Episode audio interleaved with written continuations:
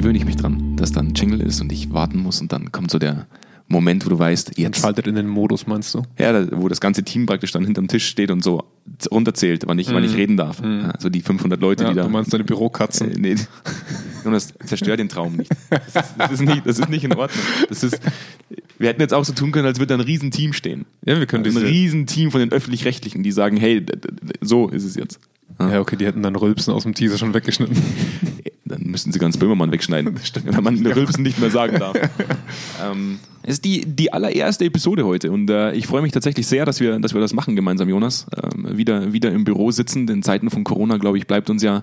Dürf man, darf man das eigentlich sagen, dass du bei mir äh, im, wir haben, im Büro sitzt? Sicherheitsabstand. Ja. Also, wenn ich meinen Arm. Der- der oh ganze- nein, ich habe das Mikrofon angehauen. Der ganze, der wenn, ganze. ich, wenn ich meinen Arm ausstrecke und du deinen Arm ausstreckst, berühren wir uns gerade so zärtlich in sind, den wir, Fingern. sind ja, wir sind ja beide gesund. Du warst ja vorher beim Gesundheitscheck. Das stimmt ja, tatsächlich, Sonst ja. hätte ich dich ja gar nicht rein. Ich hätte das ganze Team gefährdet. Das wäre, das wäre nicht gut. Wäre nicht gut gewesen. Die, die erste Episode äh, äh, namens Die frechen Jungs. Jonas, willst du kurz erklären, warum, warum die frechen Jungs? Ja, also für einen neuen Podcast wie den unseren ist es natürlich unglaublich schwer, einen passenden Titel zu finden, gerade für die, für die Einstiegsfolge, die ja so ein bisschen dafür gedacht ist, uns mal vorzustellen. Also wer sind wir, was macht uns so ein bisschen aus?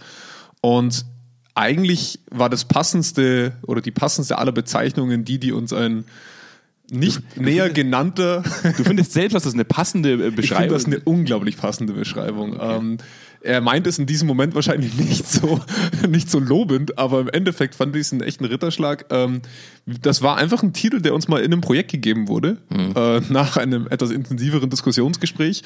Ähm, und ab diesem Zeitpunkt waren wir in diesem Unternehmen nur noch die frechen Jungs. Und ich finde das wirklich so wie, so wie TKKG. Ich hatte, ich hatte gerade den exakt selben Gedanken, Ne? Ja. die, wie, die, wie die vier Fragezeichen, die Ja, drei, die drei drei- Fragezeichen. drei Aber ich, ich, komm, ich mache einfach ein viertes dazu, weil Ja. ist, ist notwendig. Aber ich, war, ich hatte denselben Gedanken mit TKKG oder die drei Ja. Fragezeichen. Es hört sich tatsächlich so an, Jungs. als würden wir so einen Adventure-Podcast machen. Der, Und ich glaube, und ich glaube tatsächlich, dass viele Unternehmen, also gerade die Alteingesessenen, wenn du da so mit um die 30 rum in einem Unternehmen landest als Externer, du bist halt in deren Augen oftmals noch ein unerfahrenes Kind, glaube ich. Und die checken, glaube ich, im ersten Moment gar nicht, was du auf dem Kasten haben kannst. Und deswegen ist die frechen Jungs, glaube ich, tatsächlich eine sehr gängige Wahrnehmung von uns. Ich muss dir aber auch ehrlich sagen, Jonas, das, das mag vor fünf, sechs Jahren noch gegolten haben, als du angefangen hast, äh, als Berater tätig zu sein. Da sahst du noch aus wie ein, wie ein junger Mensch.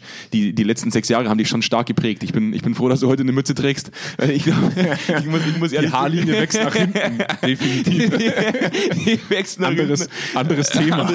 Das machen wir dann in unserem, in unserem äh, Beauty-Podcast, den wir, Ja. nebenbei laufen haben, wo Jonas erklärt, wie er weiterhin äh, sehr jung geblieben ist, trotz, Ja. seiner, trotz seiner Arbeit.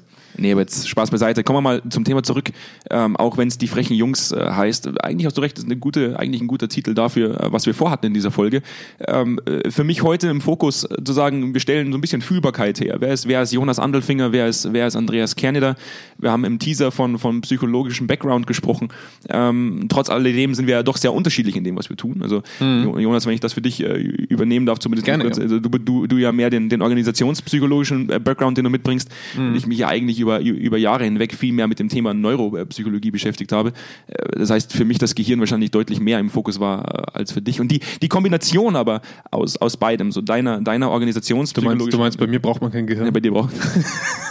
Jonas, legen mir, legen mir die Worte nicht in den Mund. Das habe ich, das hab ich nicht gesagt. Dass wir, ich wollte Wir waren schon bei, deinem, bei, bei, bei deiner Beauty-Geschichte. Wir müssen jetzt nicht noch aufs, aufs, aufs, aufs Hirn oder auf das, was zwischen den Ohren passiert, zurückkommen. Okay. Ich bin also nur für die schöne, Du bist für die schöne, die schöne Ansicht. Ja, wir haben ja, wir haben ja durchaus auch vor, später mal die, die Videos mitschneiden, also Videos Oh mitzuschneiden. Gott, bitte nicht. Das ist dann das, wo ich, wo ich die Kamera ganz stark auf dir, auf dir Oh, halten nee. werde.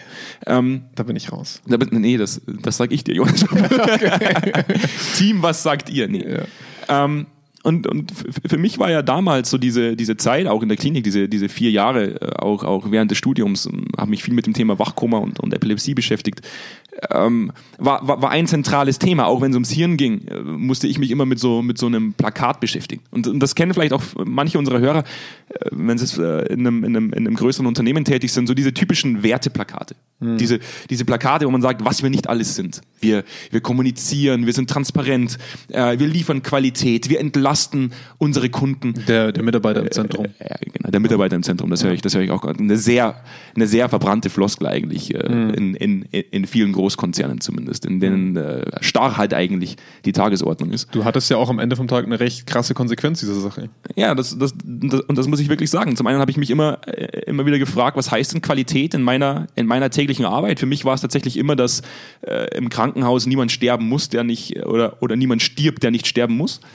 Und, äh, und, und Fakt war, im vierten Jahr ist jemand verstorben, der nicht hätte sterben müssen. Das war, das war für mhm. mich so ein Erlebnis, wo ich auch gesagt habe, warum klatscht man für 30.000 Euro äh, irgendwie ein Plakat an die Wand, dass man, dass man schön verdesignt, um den Leuten ein gutes Gefühl zu geben, die drunter arbeiten. Aber, aber schlussendlich es eigentlich nicht mehr ist als eine, als eine Floskel. Mhm. Nicht mehr als einfach nur leeres Blabla, das niemand in den Alltag transferieren kann. Ich frage mich natürlich auch oft, ich habe das ja natürlich aus einem weniger dramatischen Setting erlebt, aber... Du hattest keinen Toten? Ich hatte keinen Toten, obwohl ich tatsächlich sagen muss, ich habe ein Jahr lang bei einem bei einem größeren Fast-Food-Restaurant gearbeitet. Ich weiß nicht, wie viele Kunden am Ende vom Tag diesen Besuch nicht überlebt haben. Ja, jetzt hatten wir am Anfang schon Böhmermann und jetzt noch diesen, diesen großen Fast-Food. Den ich nicht näher benannt okay, habe. Okay, sehr gut. Ähm, es fängt mit einem großen Buchstaben an. Nee, da hör auf. Jetzt. Nee, hör mal ja, auf. Okay. Ja.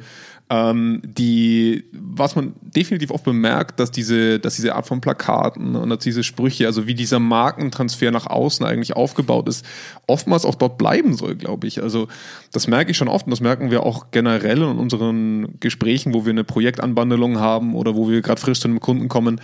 Diese Plakate hängen auffällig oft in Zielrichtung externer Personen. Also mm, wenn ich jetzt als Direktlaufkunde durch einen Drogeriemarkt gehe zum Beispiel oder ähm, die den Besprechungsraum bei einem Anwandlungsgespräch für ein Projekt habe, dort hängen diese Plakate, die hängen nicht dort, wo unbedingt der Mitarbeiter arbeitet, sondern dort hängen die, also das hängt dort für die Leute, die von außen kommen und mal auf mhm. dieses Unternehmen gucken wollen. Ja. Und das ist auffällig. Und die Frage ist natürlich, wofür ist es am Ende wirklich gemacht? Und ja, das stimmt, aber schlimm wird's, schlimm wird's in meinen Augen dann, wenn man, wenn man solche Themen dann auch noch, noch überleitet in eine, in eine nett gemeinte Befragung, Mitarbeiterzufriedenheit, man greift diese Themen auf, man bekommt einen Award irgendwo hingestellt, so eine, mhm. so eine kleine Trophäe. Die auch, dann auch, auch, meistens in diesen Räumen stehen. Ja, genau, das ist, und das ist und, und das fällt vermehrt auf, zu sagen, es geht eigentlich gar nicht um, um den Menschen im Zentrum. Äh, und vielmehr, und, und da gebe ich dir definitiv recht, vielmehr geht es um den Menschen, der von außen kommt, der dann im Zentrum steht, um sich nach außen hin brüsten zu können, um, um sagen zu können, wir sind ein geiles Unternehmen, wir sind der beste Arbeitgeber, den es so im ganzen Landkreis gibt. Guck dir unsere Trophäe an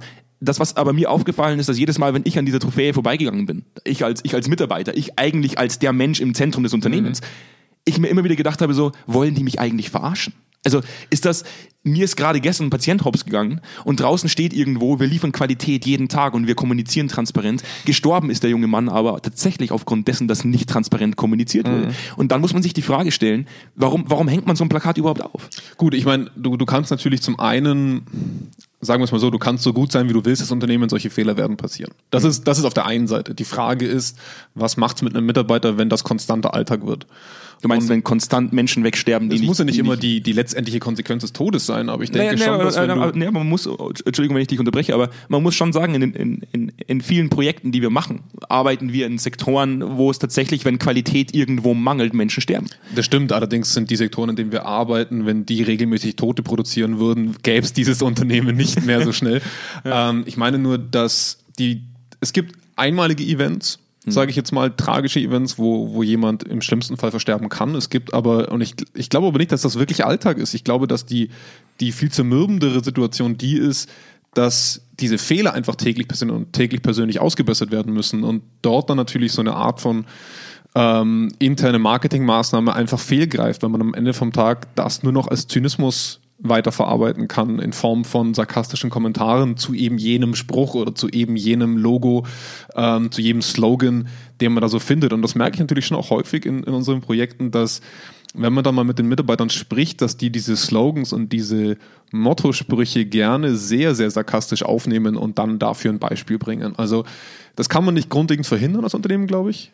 Aber diese Verbindung aus konstanter Verfehlung dieser Sprüche oder dieser, dieser Mottos, dieser Visionen hin zu den Mitarbeiter zu vergraulen, ist natürlich definitiv gegeben. Also diese, dieses Thema Sarkasmus, also auch da möchte ich dir überhaupt gar nicht widersprechen, weil die Erfahrungen und, und, und bei uns im Unternehmen bist ja du mehr tatsächlich für, für den Content, für die Inhalte zuständig innerhalb von Projekten. Ich bin ja mehr mhm. der, der, der das Projekt verkauft, dann schlussendlich an den Mann bringt. Und ich merke ja durchaus auch in, in, in, in so Projektanbahnungen, wenn ich mit Personalleitern oder, oder Qualitätern am Tisch sitze, in Großkonzernen, dass man dann diesen, diesen Zynismus selbst in dieser Ebene, selbst schon auf dieser Stufe wahrnimmt dass man gar nicht nur unbedingt runter in die Mitarbeiterebene gehen muss. Und dann stelle ich mir oft die Frage, wo kommt denn dieses Plakat dann her? Also ich kann mir nicht vorstellen, dass der Vorstand runtergeht und sagt, wir hängen das jetzt mal auf. Da müssen ja mehrere Leute an einem Strang ziehen, damit so eine mhm. Vision entsteht, wofür wir einstehen. Und mhm. Fakt ist, das, was übrig bleibt äh, nach diesem Zynismus, was ich ja durchaus vielleicht noch energetisch betrachten kann, zu sagen, Zynismus ist eine Form von Energie, da kann ich mich noch drüber aufregen. Das, was aber schlussendlich übrig bleibt in meinen Augen, ist verbrannte Erde. Da bleibt nicht viel. Wenn man sagt, aufgrund dieser Zielsetzungen, die auf diesen Plakaten stehen, aufgrund dieser Werte, die auf diesen Plakaten stehen, gehen wir in Maßnahmen, gehen wir dahin zu sagen, wir verändern uns auch so, dass wir das tun, also dass wir das einhalten, was da drauf steht. Und Fakt ist, wenn das nicht geschafft wird, wenn die Zielsetzung nicht so transparent gemacht wird und nicht so verständlich transferiert wird, eigentlich die Leute irgendwann so stark gefrustet sind, dass selbst wenn der nächste Berater kommt oder wir kommen, wir eigentlich auch mit dem behaftet werden, dass man sagt, hey, was wollt ihr eigentlich von uns? Das ist, mhm. das, ist das, ist das, was du hast. Du hast aber natürlich auch, also das Verstehen ist eine Sache. Ähm, ich glaube, sehr viele Menschen verstehen auch, was, was dahinter gewollt wird. Ich glaube, sie sehen es nur nicht und haben kein Vertrauen mehr darin, dass das, was sie dort auf dem Plakat sehen, tatsächlich realisierbar ist. Ähm, wenn wir uns, bestes Beispiel wäre jetzt, wir liefern Qualität. Mhm. Okay, das verstehe ich. Ich, mhm. also ich denke, ich verstehe, was in, in einem Pharmaunternehmen oder in einer Klinik oder in welchem Setting auch immer Qualität wahrscheinlich bedeutet. Mhm. Ähm, ich denke nur, dass du dieses Setting nicht aufinduzieren kannst. Also du kannst es, wo das das falsche Wort wäre, du kannst es nicht auferlegen. Mhm. Du musst es zeigen. Mhm. Und was ich halt oft bemerke, und deswegen wissen wir wahrscheinlich auch oftmals gar nicht, woher dieses Plakat genau kommt, das sind meistens Projektgruppen innerhalb des Unternehmens, die überlegen sich aus einer Vision die Agenda und die wird dann natürlich produziert. Ähm, aber die, naja, die Verantwortung darüber, diese Vision dann auch im Endeffekt umzusetzen, ist oftmals sehr viel diffuser. Mhm. Das heißt, man kauft sich das intern oder extern, mhm. diese Vision, dieses Projekt und am Ende vom Tag läuft es darauf hinaus, dass man glaubt, dass mit dem Kauf dieses Produkts, also ich bezeichne diese Vision jetzt einfach mal als Produkt, mhm. die Lösung ist. Ja. Und dass man dann natürlich hier und da noch Nachschärf Nachschärfungen vollzieht, okay, das ist das eine, aber was ich am liebsten höre, ist dann, ja, da haben wir noch Room for Improvement. Das ist auch so ein schönes Alter, Schlagwort. Furchtbar. Da, da rollt es einem manchmal die Fußnägel hoch. Ähm, weil wenn man dann die Tür aufmacht, sieht man kein Room for Improvement, da sieht man einfach einen Raum voller Chaos. Und man muss sich dann schon überlegen, ähm, inwiefern man einem Mitarbeiter diese Veränderung sinnvoll vorleben kann, wenn die Basis dafür gar nicht geschaffen wurde, sondern dass man diese Vision geschaffen hat, um die Motivation hochzuhalten, um eine Perspektive aufzugeben. Das sind alles wichtige und wertvolle Ideen dahinter. Die Frage ist aber, was mache ich mit dieser Vision am Ende vom Tag? Und mhm. ähm, das hilft halt leider nicht, wenn ich daraus ein Projektteam bringe oder, oder erzeuge, dieses Projektteam dann ja, unabhängig. Also eine Arbeitsgruppe von, zum Beispiel. Richtig, ja. die, die unabhängig der, der obersten Führungskräfte daran arbeiten und das versuchen durchzudrücken und dann eigentlich erst, wenn sie in die konkrete Maßnahmengestaltung gehen, äh, ihrem Vorstand erklären müssen, was jetzt eigentlich zu tun wäre. Mhm. Und spätestens ab diesem Zeitpunkt wird diese Vision oder die Maßnahmen aus dieser, aus dieser Vision dermaßen ausgedünnt, mhm. oftmals, dass du zu den konkreten Maßnahmen, die dann wiederum konkrete Effekte bringen sollten, eigentlich gar nicht kommst. Das ist das, ist das was mich dann auch äh, irgendwo auch stark geprägt hat, zu sagen, äh, mich hat das extrem demotiviert damals. So diese ganze Thematik, mit der ich mich selbst konfrontiert gesehen habe. Dieses, äh, eigentlich kann ich gar keine Qualität liefern, weil die Hälfte von den Dingen, die auf, die auf dieser Tasse oder auf diesem Plakat stehen, nicht eingehalten werden. Mhm. Man sie auch gar nicht einhalten kann, weil man sie nicht versteht. Mhm. Und äh, ich dann tatsächlich auch die Reißleine gezogen habe und, und im vierten Jahr gesagt habe, ich möchte diese Arbeit nicht mehr machen, weil es mich einfach, äh, ja, mich, mich verbrennt, mich, mich aufheizt mhm. und, ähm, äh, oder mich verheizt. Und ich habe dann schon auch äh, ja, relativ früh mit dir darüber gesprochen, zu sagen, ich habe eine Idee, wie man, wie man das verbessern könnte. Und das sollte ja heute auch im Endeffekt, und das auch nur in der ersten Episode, wir werden, wir werden nicht oft über, über die Zweikernthematik an sich, über das Zweikernvorgehen sprechen. Da ist der Podcast nicht unbedingt, äh, nicht unbedingt gedacht. Aber die, die erste Folge war jetzt für mich im Endeffekt das, wo ich sage, Fühlbarkeit. Ja, das, wo ich sage, wer ist der Jonas, wer ist der Andreas? Jetzt haben wir viel über mich gesprochen, viel über meine, äh, über meine, äh, meinen Ursprung, ja, wo ich herkomme. Ähm, ich möchte deine Zeit natürlich nicht klauen, Jonas, äh, und sagen, okay, ich übergebe auch gerne an dich. Wo, wo kommt der Jonas Andelfinger her? Was hat ihn getrieben, denn überhaupt mit, mit mir damals diese, diese Firma zu gründen?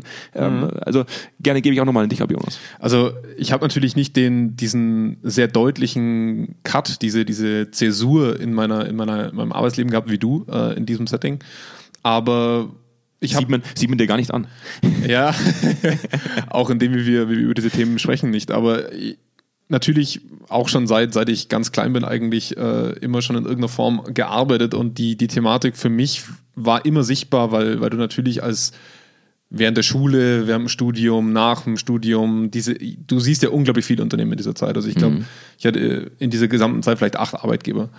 Ähm, und du, gerade wenn du schon immer diesen Fokus auf, auf Organisationspsychologie hast und auch schon immer sich dafür interessierst, achtest du auf ganz andere Themen. Und was mir in einem ähnlichen Setting aufgefallen ist, und jetzt nehmen wir mal dein Beispiel ähm, der Klinik, sobald du diese Abgrenzung vollzogen hast, das ist, das bin ich, das ist mein Team und das ist das, was uns vorgegaukelt wird im schlimmsten Fall. Wenn diese Wahrnehmung einmal existiert, und die existiert leider sehr häufig, ähm, kommt ganz oft zu diesen Arbeit ist echt schlimm, aber mein Team ist echt klasse Situationen. Und das habe ich wirklich eigentlich in jedem Unternehmen erlebt, egal wie groß, egal wie klein. Ja, auch heute, fast in jedem Projekt. Also Also diese, diese Aussage zu hören, äh, also wenn meine Kollegen nicht wären, dann würde ich, dann wäre ich schon lang weg. Ähm, und, und das ist ein Effekt dieser Gruppenbildung, die automatisch dadurch entsteht, dass du eine Outgroup und eine Ingroup brauchst.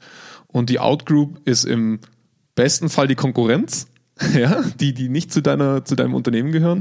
Im schlimmsten Fall, und das ist leider auch am, am häufigsten, ähm, zwischen den einzelnen Ebenen eines Unternehmens. Und das passiert dann nämlich genau dann, wenn du eine Art von Maßnahme hast, die nicht jedem schmeckt und da wird sich jede Führungskraft auch angesprochen, angesprochen fühlen.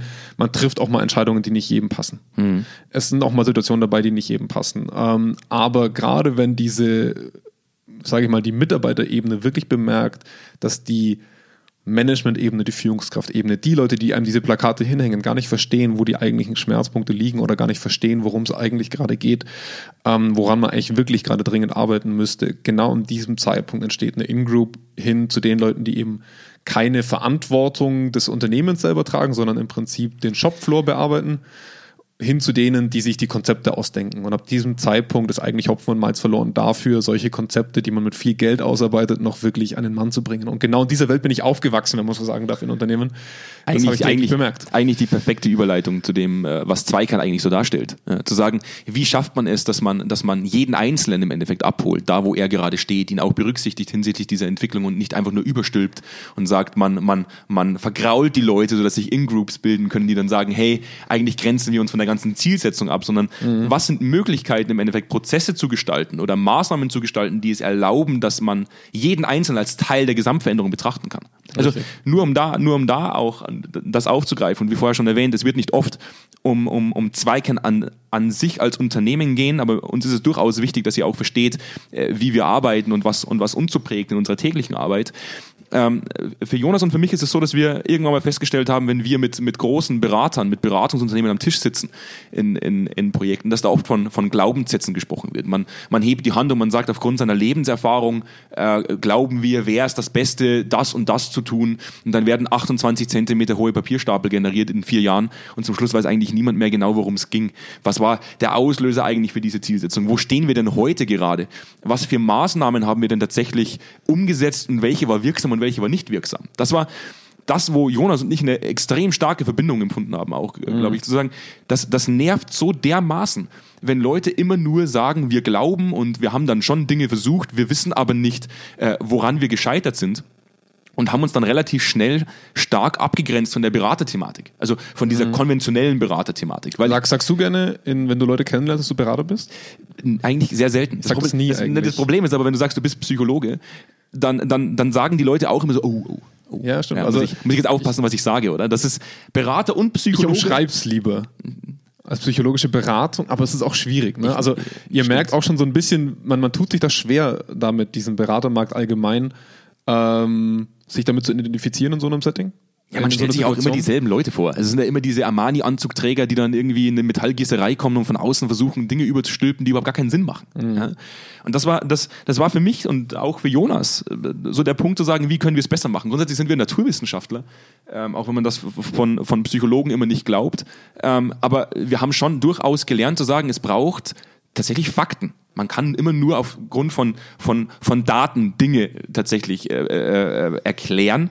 Und ähm, wir haben dann eine Software erfunden, die es uns erlaubt hat, tatsächlich auch jeden Einzelnen zu hören und, und, und runterzubrechen, also Ergebnisse runterzubrechen und schlussendlich dann auch zu überlegen, was ist denn für diese einzelne Person, was ist denn für diese Gruppe an Personen äh, ein, ein, eine effektive Maßnahme, die hinsichtlich der Zielsetzung geschaltet werden kann. Mhm. Zu sagen, wie kann ich denn euch dazu bewegen, was braucht ihr tatsächlich? Welche Rahmenbedingungen braucht ihr, um das zu leben, was wir uns vorgenommen haben? Und da sind wir natürlich wieder in, in einem gleich schwierigen Setting wie vorher. Also zum einen, man ist Berater. Mhm psychologischer Berater in dem Setting. Äh, zum anderen, man arbeitet mit Befragungen. Also mit zwei Themen, die man Berater und Befragung, die man eigentlich heutzutage gar nicht mehr so gerne in den Mund nehmen will. Einfach aus dem Grund, dass tausende Befragungen schon durch jede Abteilung laufen. Definitiv. Zu jedem Produkt, zu jeder Software, zu äh, Mitarbeitermotivation und Co. Mhm. Und dann kommst du rein und verlangst das Gleiche. Ne? Für den Mitarbeiter sieht es ja erstmal nach dem Gleichen aus ähm, wieder. Und hm. man merkt natürlich in jedem Projekt, meistens, nicht in jedem, aber in, in vielen Projekten auch schon, dass die Lust auf sowas relativ gering ist. Und man kämpft da natürlich gegen Geister der Vergangenheit, die du auch gar nicht unbedingt zu verantworten hast, aber mhm. die natürlich das Projekt mitbelasten. Und ähm, das, das merkt man. Und das merkt man auch an der Motivation, an der Bereitschaft, da nochmal Gas zu geben, da nochmal reinzugehen. Aber ich würde auch heute gar nicht mehr so tief in, in uns reingehen, weil, weil am Ende vom Tag äh, wollen wir uns ja nicht verkaufen. Wir wollen am Ende vom Tag über, über Sachen diskutieren und quatschen. Ja, das die, stimmt, die so aber, auftauchen. aber grundsätzlich muss ich, muss, ich, muss ich dir ganz ehrlich sagen, ist, ist es im Endeffekt das, was unseren Idealismus geprägt hat. Absolut. Ja? Zu sagen, uns abzugrenzen von dem, was da draußen immer wieder propagiert wird, womit sehr viel Geld verdient wird, wo sich sehr, sehr viele Menschen eine goldene Nase damit verdienen und eigentlich überhaupt gar nicht effektiv sind, überhaupt gar, überhaupt gar keine Effizienz an den Tag legen. Und da möchte ich jetzt nicht von jedem sprechen. Es gibt sicherlich äh, auch Beraterkreise, die ihren Job sehr, sehr gut machen und die, die, die, die, das, die das wirklich gut, also die, die wirklich gut sind darin. Mhm. Ähm, aber die Erfahrung zeigt uns halt einfach, ähm, dass wir uns durchaus von, der, von, von, diesem konventionellen Vorgehen abgrenzen müssen, um erfolgreich zu sein. Absolut. Das, und das ist, das ist das, was ich heute auch, und was auch, finde ich, ein guter Rückschluss wieder auf die frechen Jungs ist, zu sagen, wir sitzen in den meisten Fällen ja tatsächlich da und versuchen, ich, ich, ich, hoffe, ich muss jetzt den Häkchen, also das Häkchen dann nicht bei vulgärer Sprache setzen, aber ich glaube, das ist schon gesetzt. Das ist schon, das ist schon gesetzt. Also grundsätzlich muss ich sagen, wir versuchen ja Scheiße nicht schön zu umschreiben. Wenn etwas Scheiße ist, dann darf man Scheiße auch Scheiße nennen. Und es ist, das ist, also wenn es stinkt sowieso. Und das bemerken wir ja ganz stark auch in Projekten. Uns sagen viele Leute immer wieder so, ja, wir haben ein kleines Empowerment-Problem ja, mal, mal gucken, das ist ja, das ist ja relativ schnell behoben. Dann machen wir einen Workshop und dann gucken wir mal, dann hebt einer irgendwie die Hand, macht eine Jedi-Bewegung und dann glauben wir, morgen läuft alles besser. Und da habe ich ein schönes Zitat ähm, von, einem, von einem Kollegen von mir, der mal ganz klar gesagt hat, ja, und ich habe das Gefühl, es wird Frühling. Dieses immer, immer nur zu sagen, ja, wir haben jetzt, wir haben jetzt einiges bewegt, weil, weil, weil mal ein Trainer da war, weil mal ein Coach da war, der ein Kommunikationstraining reingejagt hat. Das ist, das, das ist Blödsinn. Und da, und da sind wir uns einig. Veränderung ist etwas, was weh tut. Mhm. Veränderung ist etwas, das uns wahrscheinlich jeden tagtäglich betrifft. Alleine jetzt, wenn man, wenn man an Corona denkt, wenn man jetzt an diese, an diese Krisensituation denkt, dass wir nicht mehr tagtäglich einfach rausgehen können, uns frei bewegen können, sondern, sondern uns, uns tatsächlich Gedanken machen müssen. Ähm, welche Bewegung, welche, also wie, wie viel Nähe ist denn tatsächlich jetzt noch, noch, noch in Ordnung? Wir auch jetzt noch gar nicht wissen, was das für Konsequenzen hat, aber wir durchaus sehen, dass der Mensch unglaublich anpassungsfähig ist an, an gewisse Situationen, sich unglaublich schnell einstellen kann, auch wenn es weh tut. Und das mhm. ist im Endeffekt das, was mir sehr viel Freude macht, was auch Teil dieses Podcasts sein wird, zu sagen, Mensch in Ausnahmesituationen für mich persönlich sind Veränderungen, die, die außerhalb der Komfortzone passieren, immer Ausnahmesituationen. Mal, mal heftiger, mal weniger mal heftig. heftiger. Mal weniger ja. heftig. Aber grundsätzlich ist es das, glaube ich, womit wir tagtäglich kämpfen, mhm. wo wir auch global kaum Unterschiede sehen, also kaum, kaum kulturelle Unterschiede dahingehend, wie schwer das fällt. Mhm. Also würde ich jetzt in dem Fall ein bisschen anders sehen tatsächlich, weil, äh, also der Ursprung des Problems ist oftmals gleich. Äh, ist jetzt mit Corona natürlich ein super Beispiel. Wir haben, wir haben eine Veränderung oder eine, eine Krisensituation, die uns global betrifft. Das betrifft jetzt erstmal jeden Menschen in ungefähr der gleichen Form. Ähm, die, der Umgang mit dieser Veränderung oder diesem Problem ist allerdings nach Kulturen wesentlich unterschiedlich. Und ich glaube, das haben wir auch bemerkt. Es gibt äh, Kulturen, in denen wir sehr viel diskutieren, ähm, teilweise auch bis hin zur goldenen Ananas. Ich glaube, da zählen wir Deutsche auch dazu, die, äh, die sich dann doch gerne mal bis ins Detail und bis aufs Blut um einzelne Wortstellungen fetzen. Ich glaube, das ist unser Skill. Ja, tatsächlich, zu einem, zu einem großen Teil. Ähm, es gibt andere Kulturen, wo wir tatsächlich an den Punkt kommen, wo wir sagen, sag uns, was zu tun ist und mach's richtig und dann wird das ausgeführt. Also wo einfach diese Art, sich gegenüber dem Unternehmen zu verhalten, noch eine sehr viel hörigere ist. Das, ich sehe es persönlich als nicht mehr modern, aber es ist halt einfach in der Kultur noch verankert, denke ich, zu manchen, also in, in, in manchen Phasen des Unternehmens oder in manchen Situationen. Ähm, aber es gibt Unterschiede im Umgang damit. Das Problem, der Ursprung, da stimme ich dazu, ist oftmals das gleiche. Und du hast Vor- und Nachteile darin. Wenn du deinem Unternehmen sehr hörig bist und die Entscheidung um eine falsche war, rennst du damit gesammelter Mannschaft ins Verderben. Ähm, Wenn es eine gute Entscheidung ist und du das zu Tode diskutierst und du kommst nicht voran, ne, ist es auch wieder die Frage, was hat die Zeit der Diskussion gebracht. Aber ich denke, es gibt so eine Art von ähm, es gibt ein Set an Möglichkeiten, die man, die man erschaffen kann, dass diese Art von Diskussion zielführend ist und dass sie auch wertschöpfend ist für ein Unternehmen. Und ich glaube, daher kamen wir auch damals mit diesem Value-Gedanken, ähm, wenn man das mal, ich, ich versuche Anglizismen so gut es geht zu vermeiden. Ähm, aber worum es am Ende vom Tag geht, ist, ist Wert schaffen. Und damit meine ich jetzt nicht die Wertschöpfung für einen Shareholder von einem Unternehmen, sondern für das Unternehmen und all seine Mitarbeiter, ähm, sowie für das Unternehmen selbst. Und Wert erzeugen kann ganz viele verschiedene Facetten haben. Es kann Umsatz bedeuten, es kann Gewinn bedeuten, es kann aber auch ganz einfach verbesserte Kommunikation bedeuten, geringere Konflikthäufigkeiten in bestimmten Settings, die, die schwierig sind. Also das ist ein Wort, was viel zu häufig im monetären Setting verwendet wird und viel zu selten eigentlich im, im, in der Orientierung zum Mitarbeiter hin. Also richtig philosophisch. Ja, also, also wir müssen aufpassen, dass wir nicht fast schon metaphysisch werden. Ähm, also wenn du, jetzt nicht so, wenn du jetzt nicht so hipstermäßig mit deiner Sonnenbrille und deiner Kappe vor mir sitzen würdest, wir denken so unglaublich, was Ich habe sie abgenommen, wir sitzen ja drin.